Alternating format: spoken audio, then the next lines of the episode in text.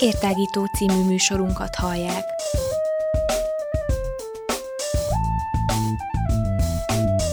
A Rádióér online hosszán tágítjuk a tudás erejét. Elmondjuk, mit gondolunk. Hadd folyjon!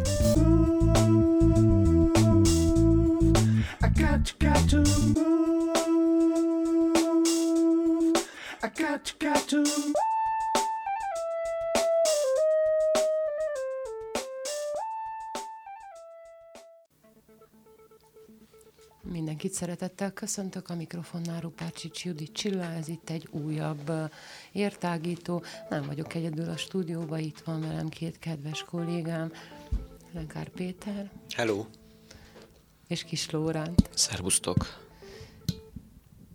Érdekes témákat hoztunk a mai napra is fiúk integetnek, hogy beszéljek hangosabban, de szerintem elég hangos vagyok úgyis. Na hát ezt Csak ez, az egyik, ez az egyik témánk a nők elleni erőszak vagy befolyásolás. A szép átkötés igen, volt. Ráadásul kell... többes számban mondtad, hogy integetnek a fiúk, pedig csak én integettem. Ah, tessék, Nekem le vannak kötve a kezeim direkt. is vagyok, úgyhogy na benne vagyunk a sűrűjében, de nem is ezzel akartunk kezdeni, hanem azzal, hogy mindenkinek van bakancs listája, bár az enyémen kevés hely szerepel, inkább olyan emberek vannak, akikkel szívesen találkoznék még ebbe az életbe. De erről már beszéltünk egy De erről már beszéltünk egy korábbi műsorban, most viszont azt fogjuk megnézni, hogy hova nem érdemes menni mert veszélyes állítólag. Ugye mindenféle felmérések vannak az utóbbi időben, hát ezt is felmérik. Ráadásul olvastam egy olyan felmérést, hogy az szerint, hogy a terület meg a lakosság szám, és hogy mennyi gyilkosság történik az adott területen, ez szerint osztályozzák azokat az országokat vagy városokat, mert két különböző osztályozást is találtunk. Van, a, van ami országokat osztályoz, hogy hova veszélyes utaznunk, és van, ami városokat osztályoz, hogy hova veszélyes utaznunk. Hát mondjuk Bécset nem kell keresni a városok listáján, de még Bukarest vagy Budapest sem tartozik oda. Úgyhogy... Hát meg valószínűleg elég kevés európai ország vagy város van a listán, mint ahogy a mi tízes országlistánkon is, amit most Csilla épp felkonferált. Hát, hogy kihagyták Európát ebből, nem? Hát de valószínűleg van némi oka, hogy, hogy kimaradt, nem? Nyilván, ha emlékeztek, hát, de, de, de, igen? ha emlékeztek, ugye egyszer meg arról is beszélgettünk, hogy hová lehet uh, állampolgárságot megvásárolni, vagy útlevelet. Igen. Hát valószínűleg ezekben az országokban nem érdemes, hogyha még meg is lehet vásárolni egy állampolgárságot, mármint a tízes listánkon szereplő országok Igen, tényleg között. azon a listán inkább ilyen kellemesebb országok szerepeltek, mármint ahol nem nincs háború, vagy nincs ilyen elnyomás, mint ahogy itt majd lesz egy-két uh, országban, és azért ami még szembetűnőbb, hogy uh, hogy nagyjából két kontinensre le lehet bontani ezt a tíz országot. Hát eláruljátok, fiúk, hogy melyik ez a két kontinens, meg melyik ez a tíz ország, aztán valahogy sorba majd végignézzük rajta, hogy azért mégiscsak kiárt már ott, meg ki menne oda. Hát a két kontinens illetve ugye azt elmondhatjuk mindenképpen, hogy a, hát a hát top, top kategóriában Afrika szerepel talán és a mellékágon még ott van azért Ázsia is. Annak is inkább a, a közelébbi része, ugye bár a közel-kelet, illetve Hát igen, végül is ide. Közel-kelet, közép-kelet, igen, igen, inkább ezek az államok. Ezek között akár konkrétan megemlíthetjük ugye Jement, Irakot, Afganisztánt és Szíriát is. Most nem tudom, hogy ez a lista egyébként azt szerint van-e, mert hogy van egy visszafele számozás, ugye a tízestől kezdődik, és csökkenőben ér majd véget Szíriánál. Tehát biztos, hogy ez olyan úgy van, vagy mi alapján? Mert ugye volt egy olyan, amit mondott Csilla is, hogy uh, megvannak a különböző kritériumok, amik szerint azt mondják, hogy egy-egy város vagy egy-egy ország miért a legveszélyesebb, vagy miért veszélyes, és miért nem menjünk oda. Most az országoknál ugye felmerül az a dolog, hogy hogy ugye például turisták szemszögéből nézték ezt meg, illetve hogy érdemes-e mondjuk ezekben az országokban befektetni, vállalkozni egyéb dolgok, és hogy e szerint rangsorolták, született meg a lista. Vannak, vannak itt különböző listák, ugye a te listádon melyik volt az utolsó, mit mondta, Szíria? Hát lényegében Szíria, Szíria az úgy, első. Igen. Ja, hogy a, igen, az első, igen. Itt egy másik listát találtam, ami a Szeretlek Magyarország oldalon jelent meg, itt, itt ezen Kolumbia az utolsó. Mm, vagyis... A tizedik? Vagy az Vagyis első. az első. Vagyis az első, Igen, ott az is akkor első. csökkenőben megy. Igen, csökkenőben megy. Igen, ezekkel a táb vagy listákkal mindig az a baj, hogy, hogy, hogy nincs egy ilyen központosított lista, mindig valaki valami szerint nézi, mint ahogy ti is mondtátok, és ami érdekesség, vagy nem tudom, vagy nem tudom, majd cáfoljatok meg, hogy például Észak-Korea miért nincs itt. Mert oda eleve be se lehet menni. Hát nem nagyon. Hát igen, vannak olyan országok, amik teljesen zártak. Pont a múltkor láttam egy uh, riportfilm készült egy magyarországi fiatalemberrel, aki talán közgazdász végzettség vagy hasonló, nem tudom pontosan, és ő már évek óta járja a világot lényegében, és autóstoppal konkrétan, Ó, pénz nélkül, vagyok. tehát az a célja egyáltalán, hogy, hogy minél kevesebb büdzséből oldja ezt meg. Talán van egy ilyen dugi 100 eurója a hátizsákja mélyén, ami ilyen tartalék, meg vész esetén felhasználható. Vagy ezer. Vagy a Százról volt szó, de mindegy.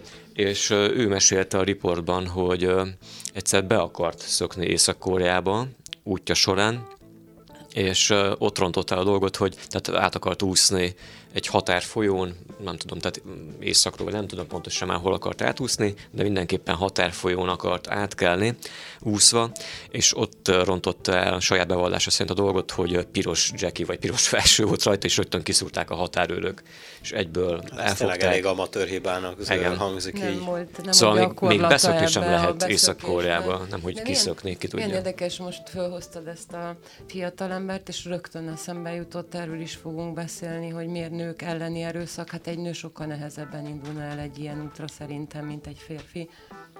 De maradjunk még egyelőre ezeknél az országoknál, itt ezen a listán, amit én találtam, a tizedik helyen egy nem távoli, tőlünk nem távoli ország szerepel, mégpedig Ukrajna. Wow, akkor csak van európai abban a listában. Hát igen, azért, hát jó, oké.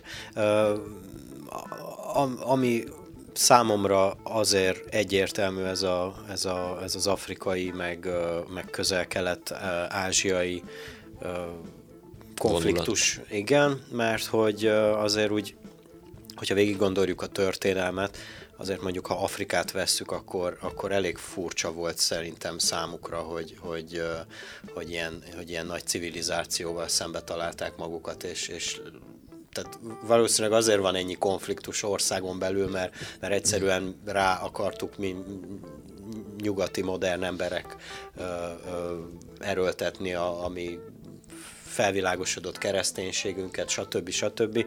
De ők még mindig abban a, abban a az ő számukra értékesebb vagy ismertebb civilizációba szeretnének élni, mint, mint amit ők ott megszoktak vagy felépítettek azelőtt, hogy, hogy gyarmatosították volna ugyebár a, a nagyobb országok a, a, a, az afrikai, hát inkább törzseket vagy területeket, mert ott, ott, ha jól tudom, addig nem is voltak országok, úgy, úgy mint államok. Hát azért voltak mondjuk például Etiópia esetében, megemlíthetjük ugye I- i- királyságról Jó, de, jó, de mondjuk szó, ilyen sőt, Burundiról nem hiszem, hogy hallottunk a, mit tudom én, a 18. század. helyi királyok lehettek, illetve hogy Azért volt. mondom, hogy ilyen törzsé törzsek voltak inkább, nem, nem, nem államok, vagy, vagy, vagy ilyenek, és nekik ez ilyen, vagy, vagy a másik oldala, a másik oldala meg, uh, ahol ilyen nagy diktátori izék vannak, mint már nem is tudom melyikben volt uh, közép-afrikai köztársaságban, vagy Burundiban, mindegy, Hát, lényegtelen, Szerintem hogy, inkább mindegyikbe talán.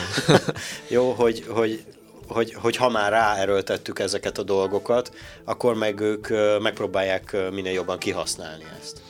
Én egy kicsit másképp látnám ezt, illetve ugye mondtad te is mondjuk, hogy a jó nyilván a gyarmatosítási időszakok előtt nem beszélhetünk arra, arról, hogy konkrét fejlett államberendezkedés, felépítés, stb.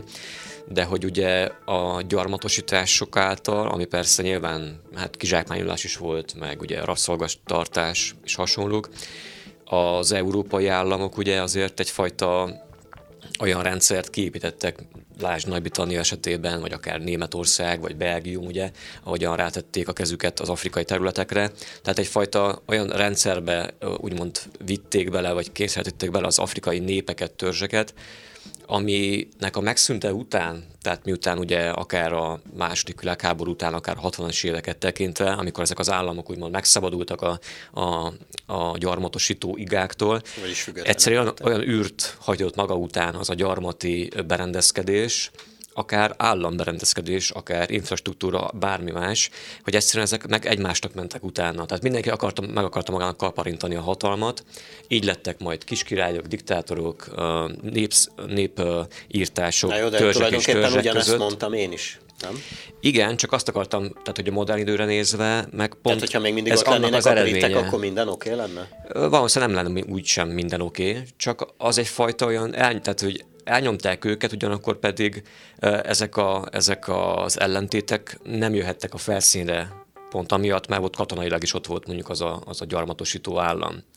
Hát sajnos, hogy ott volt katonailag is az a gyarmatosító állam, és szerintem van bennünk, fú, most nem tudom, nehezemre esik kimondani is, de ugye, ahogy Péter mondta, hogy rájuk erőltettük a civilizációnkat, amivel szerintem elszakítottuk őket a természetes életmóduktól, és ezt nyögjük mi civilizált európaiak a mai napig, és egyre inkább nyögjük, hogy nagyon-nagyon távol kerültünk attól a, attól a az életmódtól, amiben, amiben Isten álmodott bennünket. Azt hiszem, hogy, hogy mind, mind messzebbre megyünk azzal, hogy titkokat találunk meg, meg találunk ki, meg felfedezünk dolgokat, és egyre inkább elszakadunk a természetes természetünktől. Most értsétek ezt jól, én legalábbis így gondolom. Ahogy beszélgettetek itt ugye Afrikát, ami egy mindig szoktunk filmeket említeni, a volt egy farmum Afrikában, megvan? Hát Nincs.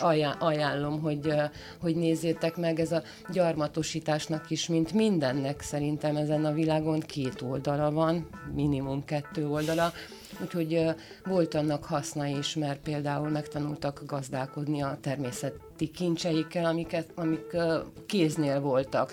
Kávé, gyapot ültetvények, kávé ültetvények születtek, és a rabszolgatartás pedig olyan volt, hogy annak függvényében, hogy milyen személyiségű volt, most modern kifejezéssel élek, éppen a rabszolgatartó, lehet, hogy sokkal jobb dolguk volt azoknak, akik az ő keze alatt dolgoztak, mint a mai vad civilizált világunkba egy-egy munkáltató keze alatt dolgozni, vagy a létbizonytalanságba.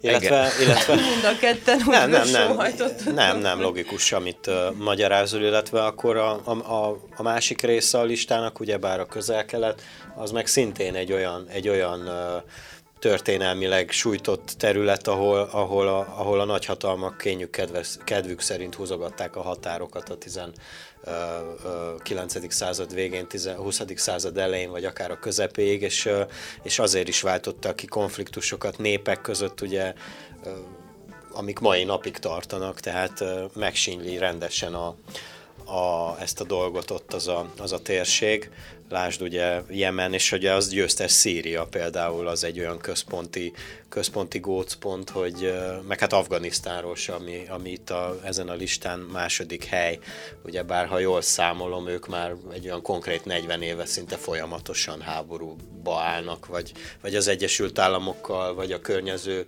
országokkal, vagy a Szovjetunióval, vagy Oroszországgal, szóval azért, azért tényleg elég furcsa lenne, és persze olvasunk, meg látunk filmeket, tehát valamilyen szinten el tudjuk képzelni, de gondoljátok el, hogy, hogy, hogy úgy nősz fel, mondjuk aki a 70-es években született ott, a, ma, a mai nap lassan betölti az 50. életévét, és, és folyamatosan háborúban áll az ország. Igen, ez borzasztó lehet, és ugye hallottunk már ilyen gyerekkatonákról, akik de úgy Persze, nevelik az... a gyerekeket, igen, mint annak igen. idején, mit tudom én, a múltkor volt róla szó éppen a plátoni államból, ugye, vagy, vagy spártai nevelés eszközeivel, és akkor hullik a férgese. I got, got to move. I got, got to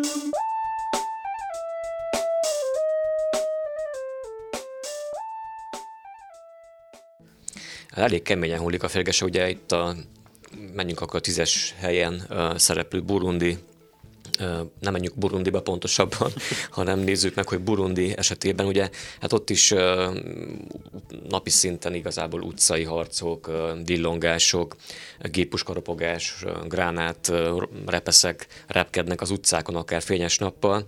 Ott egy fennálló miniszterelnök ellen, aki már harmadik mandátumánál tart állítólag csalás útján, vezeti az országot, a, úgymond a nép egy része, most az, hogy törzsi, melyik törzsi, nem tudom pontosan, nagyon nem vagyok képbe Burundi helyzettel, de hogy a nép meg ezt nem akarja, tehát hogy egy diktátor ellen küzdeni akarnak. Oda nem menjünk.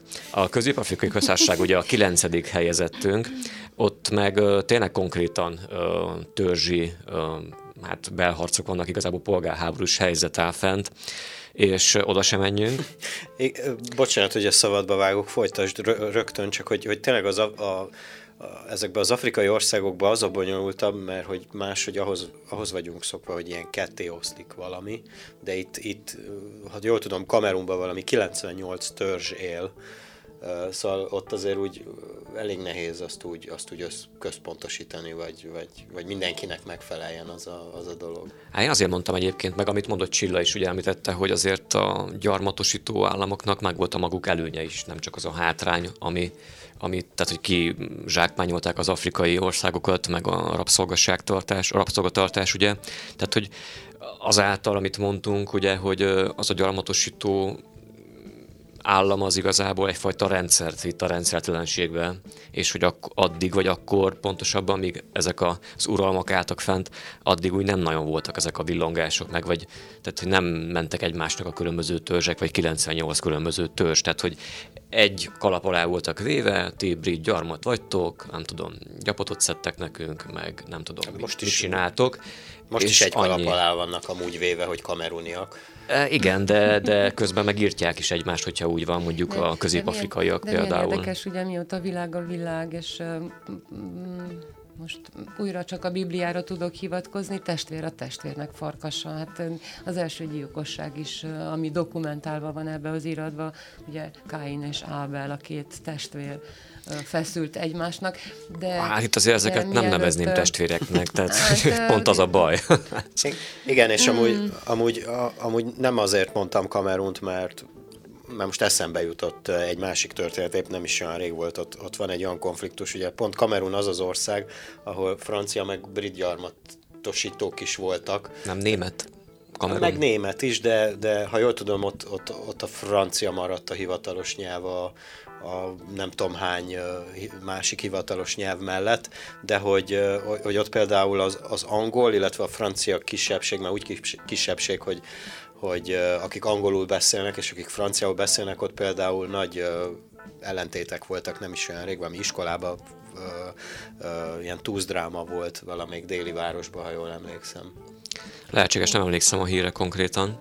Érdekes, mert mostanság hétvégenként Párizsba se, meg Franciaországba se illik menni, vagy mindig érdemes, mert ugye amióta kirobbant novemberbe, ha jól emlékszem, novemberbe ez a sárga mellényes mozgalom, ami onnan indult, hogy a benzinárakat akarták, a üzemanyagárakat akarták emelni, de azóta az eltelt idő alatt számos szociális követelést is megfogalmaztak, és egész egyszerűen a civilizált vagy a gazdag elit elit ellen irányul most már ez, és ugye, ugye a békés tüntetésekbe belekeverednek a radikális szélsőséges csoportok, és hát utcaharcok. Meg, Akiknek egy meg, jó része meg mondjuk vanda, Afrikából származik. vandalizmus, ugye, tönk, tönkre teszik a... Hát biztos, hogy mostanában nem biztos, hogy kellemes sétálni a Sanzelizen, de, és vásárolgatni de, a... De, de, de Francia, Franciaországban már nem, nem csak az utóbbi időben. Igen, pont ezt akartam én is így van, mondani. Van ez a, ez a keveredés, hanem az Nem menjünk már, vissza, de már a 90-es években is a, a francia, is, vagyis még, a párizsi,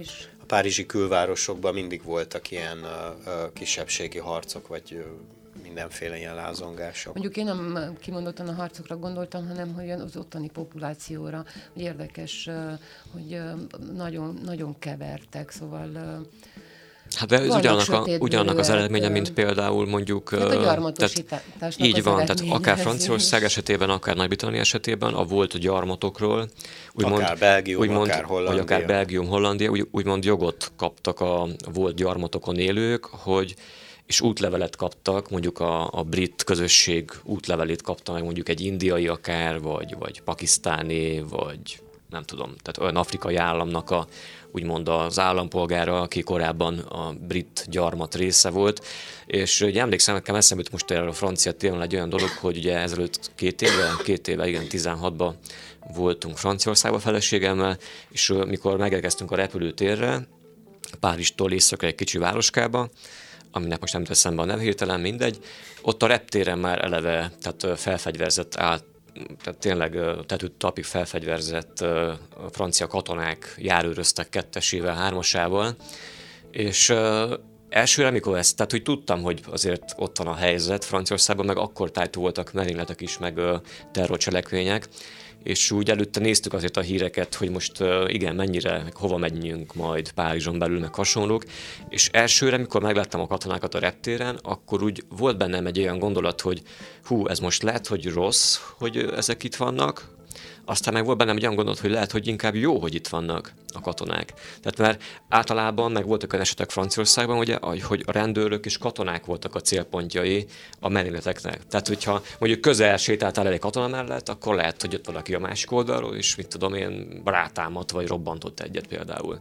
És voltunk ugyanakkor Franciaországban, voltunk a, a Versailles kastélynál, és a Versailles kastélynak a hatalmas, gyönyörű zenés kertje működött, tehát hogy ment a, a kültéri zene iszonyatosan profi hangzással, Mozart és hasonlók, és ott is katonák hármasával jöttek fel alá mindenfelé, ott már akkor érett, tehát ez már x napon volt, mikor a Franciaországban voltunk, ott viszont tényleg éreztem, hogy ott most biztonságban vagyok. Tehát, hogy, hogy, és az emberek szintén érezték szerintem, akár turista volt, vagy pedig helyi volt az illető.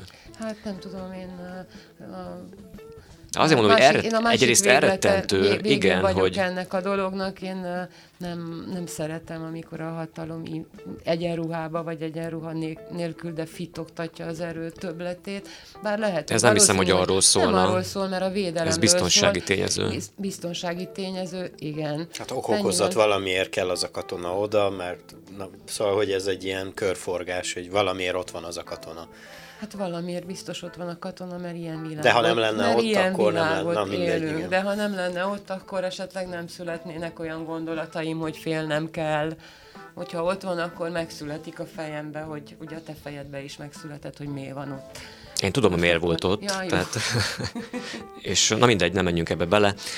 Szerintem van ráció benne egyébként. Menjünk inkább tovább a listán, ott van az egyik kedvencem, Szomália. Ja. Szomália, ugye a kalózok modern hazája, Hát is így ők erőszeretettel ugye nem csak az országon belül duhajkodnak, hanem ugye megszállták a közeli parti vizeket, ugye, hát, hát igen, az indiai óceánt is egy lényegében. víz van, vagy hogy, hogy, hogy mondjam, ami, ami azért ott elég sok hajó megfordul. Pontosan, hát ez egy, egy, ez egy olyan zóna, ami igen, igen nagyon nagy tranzit zóna, hiszen ott jönnek át a a Suezi csatornán, majd mennek tovább Ázsiába a hajók. Vagy Ausztráliába. Pontosan, és ott előszeretettel tevékenykedik a szomáliai uh, hivatásos kalóz uh, kontingens, és ha jól tudom egyébként uh, voltak már olyan fellépések talán az Egyesült Államok, meg Franciaország részéről is, vagy összefogás volt abban a térségben, hogy hadihajókkal kell járőrözzenek emiatt. Úgyhogy ez is egy jó ország lehet. Nem, oda nem jó jaktal menni szerintem hajókázni a szomáliai partok közelébe. Épp a múltkor volt erről egy hír, nem? Hogy kalózhajó megtámadott egy másik hajót, és uh, túlszul ejtettek talán uh, román vagy magyar állampolgár is volt közöttük. Azt az hiszem, lehetséges, nem tudom. El is hurcolták őket. Hm, milyen érdekes, ugye az ember nagy élvezettel nézi gyerekkorában ezeket a kalauzfilmeket, aztán kiderül, hogy nem is annyira buli, pedig mindig a kalauzoknak dukkoltunk annak idején, vagy nem? Attól függ, hogy hogyan kalauzoltak. Ó, itt a városok listáján nézem, hogy, hogy azért Mexikó városai rettenetesen vezetnek ezen a listán, nagyon sok szerepel közöttük. vagy közülük. Nekem az a lista nincs ugye előttem, úgyhogy nem tudom, hát, hogy sorolt fel nekünk a városokat. A városokat, hogy, hogy milyen város például Csudát Victoria, vagy Fortaleza, vagy La Paz, ahova szívesen elmentem volna egyszer, ha van bakancslistám, vagy uh, vagy uh, nem, ez már Acapulco. Hmm. Tessék. De az is Mex- uh, Mexikóban Vagy uh, Los Cabos. Az nem tudom, hol lehet. Az is Mexikóban, az is Mexikóban van, igen. És mondom, hogy ez, ez a lista úgy állt össze, hogy megnézték a városokat, és hogy hány lakosa van a városnak, és hogy a lakosokra hány gyilkosság esik.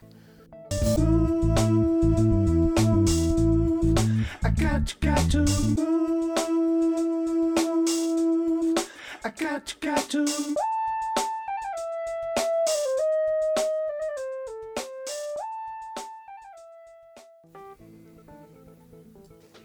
Értágító. Hárman a stúdióba, Lenkár Péter, Kis Lóránt és jó magam Rupácsics Judit Csilla, és azt kezdtük el itt megbeszélni, hogy eh, hova nem fogunk utazni az elkövetkezendőkbe, és a leg, eh, legközelebb, hozzánk legközelebb eső Ukrajnába sem szívesen látogatunk, mert veszélyes áll, de, de most Párizs talán még inkább. De hogyha tényleg onnan indulunk ki, hogy, hogy tehát tulajdonképpen mindenhol van szerintem valamilyen szintű konfliktus a világon, nem hiszem, hogy nem hiszem, hogy nem lehetne. Jó, Maradjunk ugye otthon. ezen a listán, amit, amit még egyszer? Maradjunk akkor otthon. Nem, nem, most az jutott hirtelen eszembe, hogy Péter elkezdte, hogy mindenütt van valamilyen konfliktus, hallottam már olyat, hogy nem megyek Erdélybe, mert ott, ott akkor, akkor Na, meg fognak nyúzni. Pontosan, hogyha jobban belegondolunk, vannak, itt is azért vannak problémák. Is ott van. Igen, igen. Szóval, hogy például ebből a listából hiányolom, amit itt központosítottunk mi, például dél-amerikai országokat, vagy ott van mondjuk Fülöp-szigetek, ahol, ahol a, a, az ország elnöke, most nem fog eszembe jutni a neve, illetve nem vettem a fáradtságot, hogy rákeressek, valami Duarte, vagy, vagy mi, azt a rendeletet adta ki pár évvel ezelőtt, hogy, hogy bárki megölhet olyan embert, aki droggal kereskedik. Tehát a, a nyílt utcán lelőhetsz valakit, és még pénzt is kapsz érte. Szóval valószínűleg nem, nem feltétlenül mennék uh, uh, Manilába turistaként, mert mit tudom én, valamit uh, meglátnak a kezembe, ami mondjuk nem drog, de azt hiszik, és főbelőnek. Nem, Tehát... hinném, hogy ennyire egyszerű lenne ez a dolog. Egyszerű. Nem, Egyszerű. De nem, ez sokkal-sokkal bonyolultabb, igen azért ennyire nem. Akkor macsétével hát menjenek hogy, neked, biztos, ne, ne lőfegyvert. Biztos, hogy van valamilyen visszafogó hatása, de én nem hiszem, hogy az emberek, a, a hétköznapi ember, most képzeld el, azért kell föl reggel, és megy ki az utcára, hogy azt hogy lesse, pénzt keressen? hogy azt lesse, hogy melyik turistánaknál, vagy, vagy kinél van drog. Ha nincsenek kihegyezve erre, az embereket szerintem annyira annyira elveszik a hétköznapok, miért te, te, te se figyelsz mindig oda arra, hogy mit tudom én éppen. Lemegyek te, de nem mindenki lemegyek olyan, teért a boltba, és közben előlök valakit. Alap, alapjáraton egyformák vagyunk azért. Mi is, meg a Manilia... Ma, ma, ma, jó, jó oké, tehát ezt nem felvetésként mondtam, hanem tényként meséltem el ezt értem, a történetet. Hogy, értem, hogy van, de hát... Tehát lemegyek teért a boltba, és fejbelőlek közben. Meg, megláttam ott valamit. Mondjuk benne, bennem ilyen, ilyen rettegés akkor ébredt, amikor 89 2009-ben volt a forradalom, és kihirdették a statáriumot, ugye, mert a statárium az én gondolataimba úgy élt, mint akkor ugyanez, hogy akárki, akinek van fegyvere, akkor főbelőhet mindenféle indok, vagy nélkül, mert ő kitalál valamit a hasára őt, és valószínű, hogy volt is ilyen. Hm, érdekes dolgok ezek, igen. Viszont én oda például szívesen elmennék a fülöp Manilába? Egyszer. Hát nem feltétlenül Manilába. A manilai orvoslás volt egy időben rettetesen felkapott, ugye kuruz, nevezzük kuruzslásnak. Természetgyógyászat? Hát Vagy nem? igen, viszont, viszont érdekes műtéteket mutattak be, akár képileg is. Hogy... Hogyha volt nála drog, akkor megműtöttek az utcán. Na jól van, jó. Miközben vették tejet, tejet meg kenyeret a boltba. Péter nem megy Manilába. Lori, te hova nem mész? Fú, hát ugye, a, mikor beszélgettünk arról a bakans listáról, akkor mm, lehet, hogy nem mondtam vagy elmondtam, nem tudom, hogy hova mennék. Vagy lehet nem annál a témánál beszéltük, de ugye, hogy említette Péter a dél-amerikai országokat, hogy úgy nekem van egy ilyen, mm, hát egy ilyen vágyámon, vagy képem a fejemben, hogy ugye az állampolgárság elmenni Dél-Amerikába, vagy hasonló, de igen, tehát hogyha ilyen veszélyes zónák ott is vannak, lásd akár Bogota, tehát ugye ott van Kolumbia helyzete, vagy azért biztos vannak ott is olyan zónák, mint mondjuk Brazíliában például, ahol megy a bandázás, meg a, a favellákba, úgyhogy az sem lehet túl vagány. Tehát amikor a koka, koka, a, ko, a, kopa, a koka, nem, kopain, akkor a Coca Cabana-tól két méterre, ott is már lehet veszélyzóna akár, vagy a favellák is lehetnek nógó zónáknak tekinthető területek, vagy emlékeztek, vagy lehet, hogy te emlékszel, akkor ugye volt az a film is, az Istenváros, ami szintén ott játszódik, tehát az egy elképesztő valóságtükörnek tűnhet, mert azért szerintem az egy elég komoly valóságtükör, amit ott bemutattak a filmben. Hát aki nem látta, nézze meg, és döntse el, hogy valóság tüköre vagy sem. Viszont van ennek összefüggése egy, más, hát, egy másik filmmel is, amiről viszont beszélni fogunk, ez pedig egy autóhoz kötődik. És történelmileg úgy kötődik a, az autó a film témájához, hogy Ugye a Ford a 70-es években, azt hiszem 68-tól 75-ig gyártotta ezt a modellt, a Grand Torino-ról van szó, és Clint Eastwood pedig kitalált egy filmet, ami tulajdonképpen a 70-es évek Amerikáját tükrözi. És ott is találkozunk mindenféle nációkkal.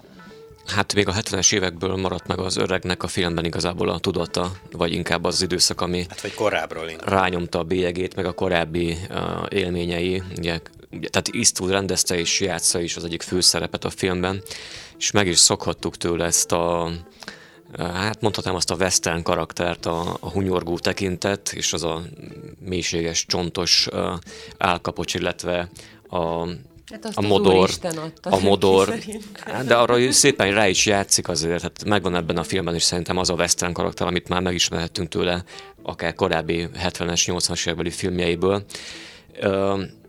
Igen, tehát azok az élmények, ő hát annak idején, ugye, ha jól emlékszem, akkor megjárta a filmben ugye a, a második világháborút talán? Igen, Koreát. Vagy csak Koreát is, Vietnámot akkor, és a háború után, vagy háború előtt dolgozott ugye a Ford gyárban, ahol gyártották ezt a Grand Torino típusú vagy modellű autót, ugye, ami egy nagyon vagány autó, egyébként nagyon jól néz ki szerintem. És ugye ott tartja szépen karban tartva azt az eredeti, akkor gyártott modellt a garázsában. Igen, 1927-ben gyártották azt az autót, ami a filmben szerepel, legalábbis ez hangzik el. Igen, 1927-es. Nem 70-es évekbeli az, az autó? Hát nem. Most, mo- most mondtad el, hogy 68 és 75 ne, között igen, gyártották. Uh, akkor, akkor lehet, hogy tévedek akkor nem tudom, valamit tévedek, akkor valami, hát a matematikával nem vagyok Hát jóba. éppen az volt benne a lényeg, hogy ugye ő dolgozott a gyárban, a Ford gyárban, Tényleg, és akkor onnan van az autója van, lényegében. Van, igazatok van, és az nagy becsbe tartja, és nagyon jól is néz ki, és nagyon lecsupaszítva a filmet, nagyon rettentesen lecsupaszítva a filmet, arról szól, hogy mindenki ezt az autót szeretné megszerezni. Hát, Szerintem azért, szerintem azért ez a film nem az autóról szól persze, egyértelműen. Uh, illetve amit Lóri mondott, hogy ez a western uh, izé nagyon beleégett ebbe, a, ebbe az úriemberbe, ebbe a Clint Eastwoodba. Én azért úgy gondolom, hogy ő már uh, ő már egy jó ideje szakított ezzel a western stílussal, szerintem lezárta még a 90, most nem akarok uh, hülyeséget mondani, volt egy film, a Nincs Bocsánat című film, szintén ő rendezte, és ő játszotta a főszerepet, és ott szerintem ott, ott, ott lett húzva egy vonal, hogy akkor ennek vége. Hát mint, a, és, mint történetiség, illetve mint stílus, filtlus, igen, viszont maga a karaktere az hát, úgy de, de, de azóta, meg, abból. azóta meg váltott egy olyan karakterre, aki tényleg ez a megkeseredett öregember, aki, aki rengeteget tapasztalt az életébe, és megjárta a háborút. De a nincs bocsánatban is meg volt keseredve. A nincs bocsánatban is meg volt keseredve azért. Hát, de más rá. miatt volt megkeseredve természetesen teljesen értem én ezt a dolgot. nem, nem gondoljátok, fiúk, hogy csak azért, mert hogy belekerült ebbe a korba, és egyszerűbb ilyen szerepeket játszania? Nem tudom, de amit tehát amit mondtok mind a ketten akár, és akkor kombináljuk az a filmre nézve konkrétan a Grand Torino-ra. Ugye igen, egyik olyan központi eleme, és nem a, nem a körül forog lényegében, a, az inkább csak egy szimbólum, az az autó, az a, azt a kort jelképezi, amiből ott ragadt az öreg volt, tehát hogy ugye Clint Eastwood, aki játsza volt ott, és uh, ott maradt uh, ő is, az az autó is abból a korból, abból az amerikai uh, szimbolizmusból lényegében, és az a környék is, ahol ugye ő él, nem tudom már milyen város volt, hirtelen nem jut eszembe, lényegtelen. Egy ilyen kertvárosi idilli környezet, ugye kin az amerikai zászló a házának a, a verandája előtt például, és hogy mindenki, aki körülötte addig élt ott azon a környéken, vagy kihalt, vagy elköltözött, vagy bármi történt vele, és lényegében annyira megváltozott magának annak a kertvárosi uh, térnek a jellege, hogy ö, legtöbbje már bevándorlók ö, lakta vidék lett lényegében, és ő ott maradt, mint az a, az a kő darab, tehát az az, Amerik... mint az, az autó darab. Vagy mint az az autó, mint egy, mint egy ö, berögződés lényegében. Igen, ahogy láthatjuk, ő mindig meg, ugye szögezzük azt le, hogy úgy kezdődik a film, hogy elveszti a feleségét, ami ugye bár egy elég fontos dolog, mert hogy ő volt a kapocs a családja, mert mint hogy a, a feleségén kívüli családja, fiai, ha jól emlékszem, kettő darab fia van, illetve közte, és ezzel, hogy kiesett ez a láncem, aki a felesége, így a, így a fiaival való kapcsolata is valamilyen szinten megtört. Szinte. Illetve, hogy Lóri is mondta, hogy az egész, az egész környék, ahol addig élt, megváltozott, és hiába próbálja ő mindennapjait úgy élni, mint 30 vagy 40 évig, kénytelen belátni, hogy, hogy, hogy megváltozott a világ, és, és hát igen, nem akarom elmesélni a film végét. Igen, igen, csak annyit akartam hozzátenni, hogy nem csak a fiaival, hanem a realitással is azt hiszem, hogy a felesége volt a, a, a kapucs, én legalábbis, bár kevés szó esik erről, de hát egy rettentesen magába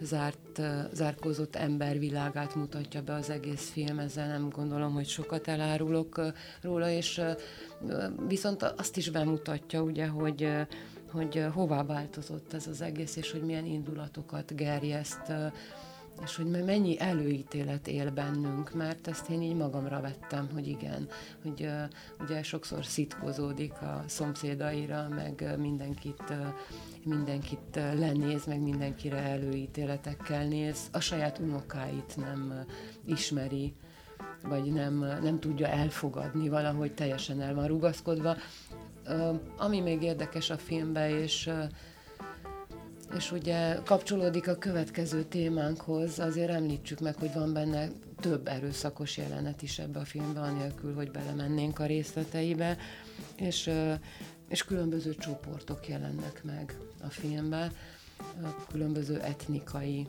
fai csoportok, akik természetesen harcba állnak egymással, és van még egy rétege a filmnek, ugye a, a csoporton belüli eloszlás, hogy ki mit tart értéknek, és a közvetlen szomszédai eléggé békés értékeket vallanak, de ugyanahoz az etnikai csoporthoz tartozók teljesen másképp nézik az új hazájukat, mert ugye bevándorlók ők, és úgy gondolják, hogy nekik ott nincs helyük, nekik bosszút kell állni, ők dühösek, és ugyanilyen dühös a főszereplő is, akit Clint Eastwood játszik, dühös a megváltozott világra, a maga körül látott megváltozott világra. Hát igen, ő annak idején most a filmből idézek, akár ő annak idén a sárgák ellen harcolt a háborúban, ezek most meg itt laknak a szomszédságában, tehát ilyen kategóriában. De szerintem azt akarja, vagyis én legalábbis így látom, hogy azt próbálja megmutatni nekünk a rendező, aki a főszereplő is egyben, hogy, hogy nagyjából mindjárt ugyanilyen előítéletesek vagyunk szerintem, de az emberség az, az mindjájunkban benne van. Ugye a végkifejlett is végül is az igazságosságért, vagy az igazságért folytatott uh, fellázadása a, a hősünknek. És Ez nagyon jó western egyébként. Uh, jó, értem én, hogy mit mondasz, meg persze nem lehet, nem lehet ezt így uh, elszakadni tőle, de, de úgy gondolom, hogy minden, minden stílusba vagy minden stílusba megállna a helyét ez a, ez a mondani való, vagy ez a, ez a zág. Ennyit akar. Hát igen, hogy végső soron él bennünk az önfeláldozás, és mindig tudunk olyan kapaszkodókat találni, akkor is, ha úgy gondoljuk, hogy nincsenek, ami tovább, tovább visznek életünk során, és milyen érdekes, hogy ez a kapaszkodó számára nem a közvetlen, ez is érdekes volt számomra, nem a közvetlen családja, akik fizikailag távol élnek tőle. Bár Akik nem ember, törődnek vele. Hát nem törődnek vele, csak a vagyon, vagyonukra fáj a foga. Meg a kocsiára. kocsiára. Főleg a kocsira. Igen, viszont, viszont vannak olyan, vannak olyan közvetett mellette lévő emberek, akikben megtalálja azokat az emberi értékeket, amik, amik jobbá tudják tenni a világot, és amik, amiért érdemes feláldozni magunkat, és ott van az a, az a kis csaj, aki egy nagyon cserfes és nagyon helyén való talpra esett kis sárga vágott szemű nőci, és ő felvilágosítja, hogy, hogy hogy is van ez az élet, és hogy mik a szabályok. Mert például ugye nagyon sokszor félre, egy, félre értjük egymást, hogyha ha más kultúrából jövő emberekkel találkozunk, például miért, miért süti le mindenki a szemét, miért nem néz a szemembe, mert számomra az érték és az a bátorság, hogyha szembenézünk. Viszont a másik kultúrában meg a szembenézés egészen mást jelent az illetlenséget jelent. Szóval ilyen nagyon apró finomságok vannak a filmben, érdemes megnézni, ami, ami miatt borzasztó, ugye, hogy, hogy saját csoportjával kezd ki, szóval a saját csoporton belüli való eloszlás, mint például a francia sárga mellényesek most ugye az elit ellen harcolnak, akik ugyanúgy franciák, mint ők, meg ugyanabban az országban élnek. Ugyanígy ebbe a csoportba is, ugye a bosszú, a, hogy nem azt csinál, nálam van az igazság, és az igazság az mindig erőszakról szól, meg mindig, mindig arról, hogy nem tudom elviselni a másik kat, hogyha ő másképp látja az életét, és azt szeretném, hogyha ha belém olvadna, és ugyanolyan lenne, mint én, és hát ennek kapcsán a bosszúállás is van, és ugye hát rettentesen elbánnak a cserfes aranyos kis főszereplőnővel, a saját vérei, tulajdonképpen egy unokatestvérének a bandája. És akkor ott vagyunk rögtön a következő témánknál, a nők elleni erőszaknál.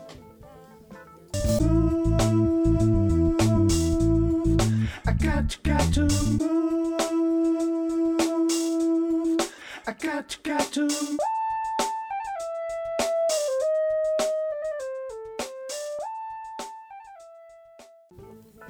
Hát és így tágul az ér, az értágítóval vagyunk itt, Lenkár Péter, Kis Lóri, és jó magam Lupácsics Judit Csilla, és ugye nagyon sok mindenről beszélgettünk, veszélyekről, veszélyes helyekről, országokról, beszéltünk egy nagyon-nagyon jó filmről, sőt, sőt, két film is szóba jött, vagy három a mai adás során. Mindegyiket érdemes megnézni.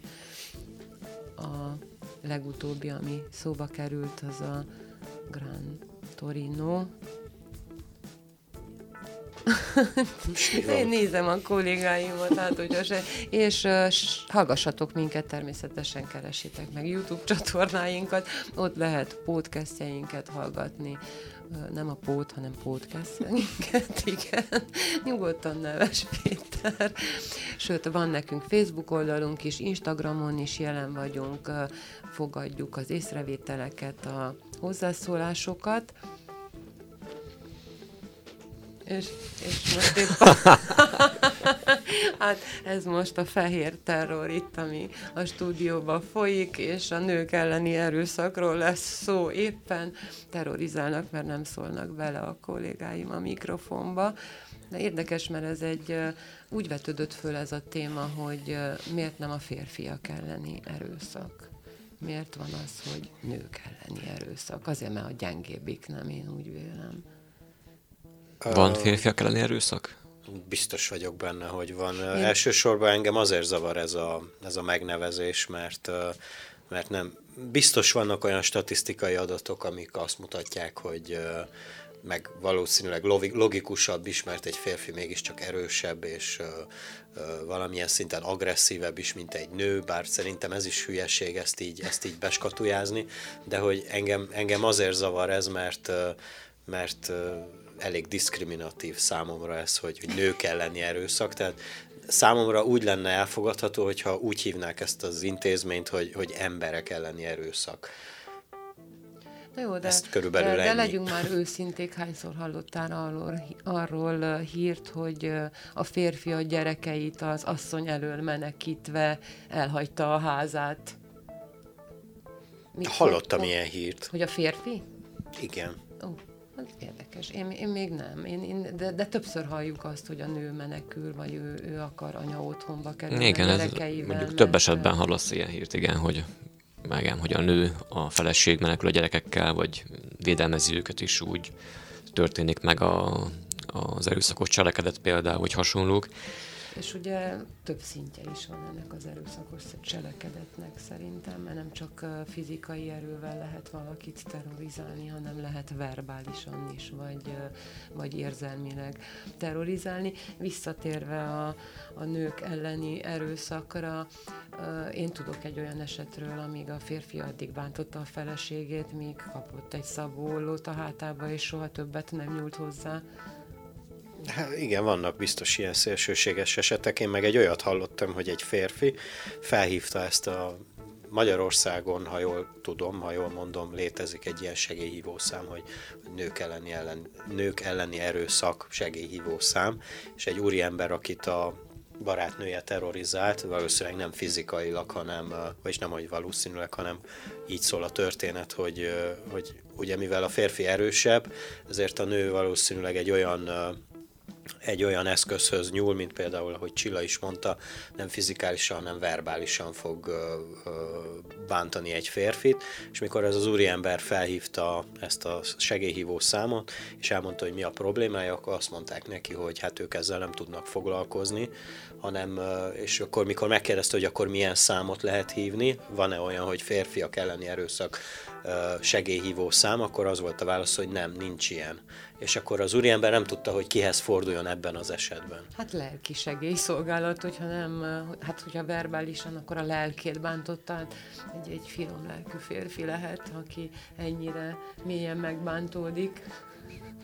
Hát ebben a modern korban igazából nem csoda, hogyha mi férfiak is úgy el um, érz, érzelmesedtünk, hogy most tudom, van egy ilyen kifejezés, vagy nincs. Tehát azért úgy fogékonyak vagyunk azokra a dolgokra, amelyek um, szép lelkűjé tehetnek bennünket például, vagy nem tudom, ez tényleg megint hülyén hangzik megfogalmazva, de hogy uh, tehát, hogy a, közben meg arról beszélünk hogy világszinten, hát jó, persze nem mindenhol működik ez úgy, ahogy ahogy működnie kéne, hogy azért megvan fajta egyenlőség is, ugye a, a női emancipációról beszélek konkrétabban, illetve erről már beszéltünk korábban másodásban is, ugye, hogy szavazati jog hogyan alakult ki nők esetében is, meg hasonló, és hogy azért megbeszéltünk, hogy a munkák területén is volt olyan, hogy akkor olyan munkát végez egy, egy nő már, mint ami mondjuk korábban csak férfi munkaként volt elképzelhető, meg hasonló. Tehát, hogy az egyenlőség az meg megteremtődik több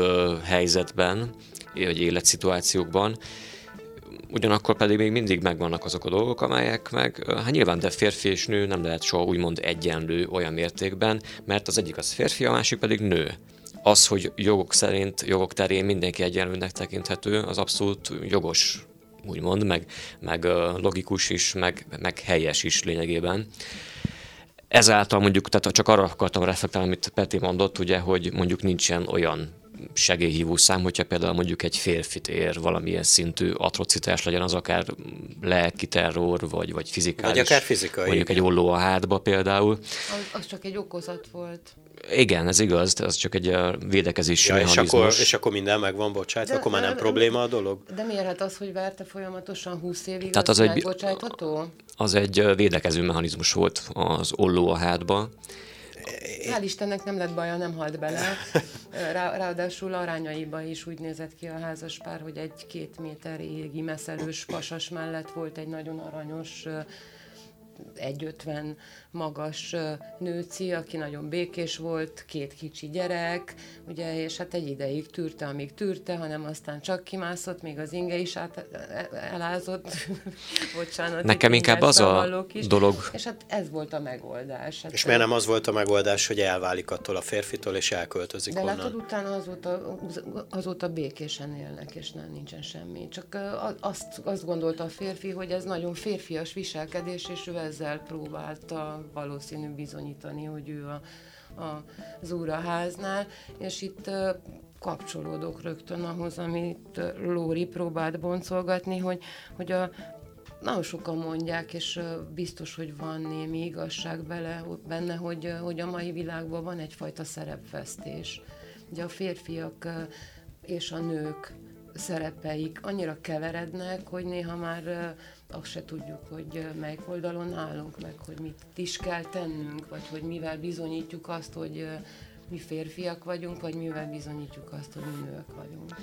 Igen, igen mondjad, mondjad. mondjam. Akkor nekem az jutott eszembe meg, mert szerintem sokan beszélnek egyébként erről, hogy tehát jó, elsőként akkor leszögezem azt, hogy mindenképpen elítélendő az, hogyha valaki akár verbálisan, akár lelkileg, akár fizikálisan erőszakhoz folyamodik nőkkel szemben, szóval azt a férfit én is hátba szúrnám egy, egy ollóval, hogyha úgy van. De ugyanez fordítva is. És fordítva is így van, így van, tehát mindenképpen elítélendő az erőszak ilyen módon nyilván. De a másik, amire meg uh, utalni akartam, hogy ugye ezt meg látjuk igazából Európában, illetve a közél-keleten és közép-keleten történő vagy, vagy működő társadalmaknak a hát mondhatnám azt, hogy ellentéteként, vagy ellentétében, hogy még például mondjuk, hogyha itt Európában mondjuk egy olyan alak például követel erőszakot, akár nemi erőszakot európai nő ellen, akár Svédországban, Franciaországban, Németországban, vagy bárhol máshol Európában, akkor furcsa módon nem hallasz feminista hangokat a médiában, hogy az elkövetők ellen esetleg fellépjenek a feministák. Tehát a, a másik esetben pedig, hogyha mondjuk ö, olyan történik, hogy mondjuk ö, egy másfajta alak követel mondjuk erőszakot nő ellen, akkor viszont Értesz meg... másfajta alak? Hát szerintem egész egyszerűen arról beszél, hogyha, hogyha egy őslakos követel erőszakot. Vagy akkor egy, jönnek a feministák, és egy, akkor fel vannak háborodva, meg akkor rendőrségű van belőle, meg aztán okozatok, meg következmények. Míg a másik esetben sokszor eltusolnak dolgokat. Ez nem vicc, tehát hogy Értem, a, a média is eltusolja dolgokat, és ott meg, ott meg nincsenek feminista hangok olyan esetben. Tehát akkor hol vannak akkor a feministák? Miért nem védik meg a nőket az például? A baj, az a baj a feministákkal most jelenleg, Tehát érted a felvetésre? Igen, most már értem, nem értettem, hogy mi az a más alak, mert nem mondtad ki, hogy mire gondolsz konkrétan picit túl van tolva itt, itt Európába, vagy akkor, akkor, mint a múltkor már beszéltük, hogy nyugati világ, meg keleti világ, akkor maradjunk itt, hogy, hogy, hogy, hogy a feminizmus az itt szerintem már elérte a célját. Tehát ami, ami innen működik, az meg már a másik oldal. Tehát az, hogy, az, hogy kivívta a feminizmus a, az egyenjogúságot a, a férfi társadalommal szembe, szerintem ott vége volt a történetnek. De most, ami most működik, az már, az már, egy, az már egy magasabb szintre emelése a feminizmusnak, annak ellenére, hogy például a keleti civilizációban ott azért nem ö, ö, szólalnak fel a feministák, mert hogy az, az ottani kultúra része az, hogy, hogy hogy viselkednek a férfiak a nőkkel szemben. És ez, Igen, csak az a baj, ez számomra, hogy tehát inkább oda baj, kéne hogy... menni, verni az asztal szélét, hogy, hogy hello, hello, van. hát akkor, akkor itt, itt van nekünk keresni valunk, tehát ugyanitt érjük el azokat, amiket itt az elmúlt száz évben elértünk, és nem itt még mindig lovagolni ezeken a dolgokon. Hát de csak az a baj ezzel, nem hogy hiszem, abban hogy... a civilizációban, ahogyan viselkednek a férfiak a nőkkel, abban a civilizációban jöttek oda ide férfiak, akik ugyanúgy viselkednek az itteni nőkkel, mint ott otthon. Hú, gyerekek, Ez a probléma, érted, amire gondolok? Szálljunk már le erről a magaslóról, hát gondoljunk Ez miért magasló neked? Hát azért, mert, mert gondoljunk csak arra, de hogy nem voltak botrányok, akár elnök, el, elnököt is elmarasztaltak már azért, mert, mert hogy molesztálta a női alkalmazottját, sőt, tavaly vagy tavaly előtt ugye egészen népszerű figurák, akik a közélet népszerű figurái voltak, től, róluk derült ki sorba, hogy, hogy ugyan már ennye-bennye milyen árat követeltek azért, hogy egy-egy szerepet osztogassanak például. És itt Igen, ilyenek is vannak. Ilyenek is vannak. Ilyenek is vannak, ilyenek viszont, is vannak csak olyanok is vannak, amiről beszéltem, és azt meg nem kell magaslónak nevezni szerintem, mert egyszerűen az is megtörténik. Tehát, Tehát hogyha ha leseped az asztalról, akkor az még nem jelenti azt, hogy nem történnek meg azok a dolgok. Egy családon belül is lehet erőszak, hogyha már erőszak. Igen, az beszélni. is lehetséges. Csak, csak tehát, hogy mindegyiket ö, ö, képben kell tartani, Hát pontosan én ezzel Tehát, hogy tökéletesen Ugyanúgy, mint a keletit, mint a nyugatit, ugyanúgy, mint a férfit, meg a nőit. Tehát de, inkább ez lenne a, ez lenne a, követ, a végkövetkeztetés ennek a témának, Igen, hogy, hogy ne beszéljünk külön férfiak, férfiak elleni erőszakról, ne gyerekek elleni vagy nők elleni erőszakról, hanem emberek elleni erőszakról beszéljünk. Szerintem... Az rendben van, de hát nem egy súlycsoport. Azért hajlamosak vagyunk kategorizálni, ugye említetted a gyerekek elleni erőszak. Hát hadd legyen már, mert nem egy súlycsoport, egy gyerek, egy felnőtt. Jó, Csilla, de, de, de hogyha egy családon belül mondjuk nincs bántalmazás a férfi részéről, hanem a nő vág hátba egy férfit egy, egy, egy ollóval, vagy egy, egy baltával, akkor, akkor miről beszélünk? Vagy, vagy igen. Vagy egy gyerekkel. Vagy egy gyerekkel, igen. Tehát tehát, tehát ott emberek, emberek vannak, nem férfiak meg nők. Most... teljesen tökéletesen egyetértek de a, veled, de, de mint ahogy ti szoktátok mondani, hogy a világ így működik, sajnos így működik, hogy kategorizálva vannak ezek a dolgok, de ne keseredj, ma van az apák, ma van az apák világnapja, ha jól emlékszem, úgyhogy már, már ilyet is kitaláltak, hogy nem csak anyák napját lehet ünnepelni, hanem apák napját is, sőt, Arról viszont tudok, hogy na tessék, és itt a férfiak védelmébe alakult, van olyan szervezet, az elvált apukák védelmében létrejött szervezet, akik például nekik nyújtanak lelki segélyt, vagy egyáltalán nem csak lelkit, hanem Anyagi. Testit. Köznapi, köznapi. Hát, Kapsz egy ferrari apukám, mert rosszul ment a vállás, vagy valami. Abban maradhatunk, hogy mi ellene vagyunk mindenféle erőszaknak, ugye? Így van. Megegyezhető. Mindenképpen. Na, tessék. Um, Ilyen egyetértésben sem ért véget még szerintem értágító, ugye? Hát mondjuk nem szájkarotézünk, úgyhogy ez normális is, hogy egyetértésbe érjen véget. Köszönjük szépen, hogy velünk tartottatok és mindenkinek kívánunk nagyon jó rádióhallgatást, ne felejtsétek el megkeresni Facebook oldalunkat, Instagramon is jelen vagyunk, szabad, sőt kötelező kattintani a YouTube csatornánkra, és ott föl is lehet iratkozni. Várunk feedbackeket Burundiból, Közép-Afrikai Köztársaságból, Kongói Demokratikus Köztársaságból is. És főleg a Fülöp-szigetekről. És főleg a Fülöp-szigetekről. És értenek azzal egyet, hogy a nők elleni erőszak, vagy férfiak elleni erőszak, írják meg nekünk, hogy hogy is működnek ezek a dolgok. Hát szép napot mindenkinek. Sziasztok! Hello!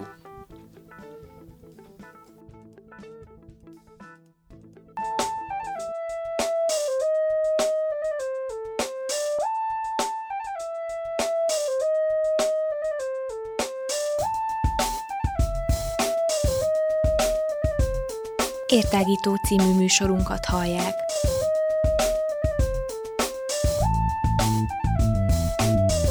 A Rádióér online hosszán tágítjuk a tudás erejét. Elmondjuk, mit gondolunk. Hadd folyjon!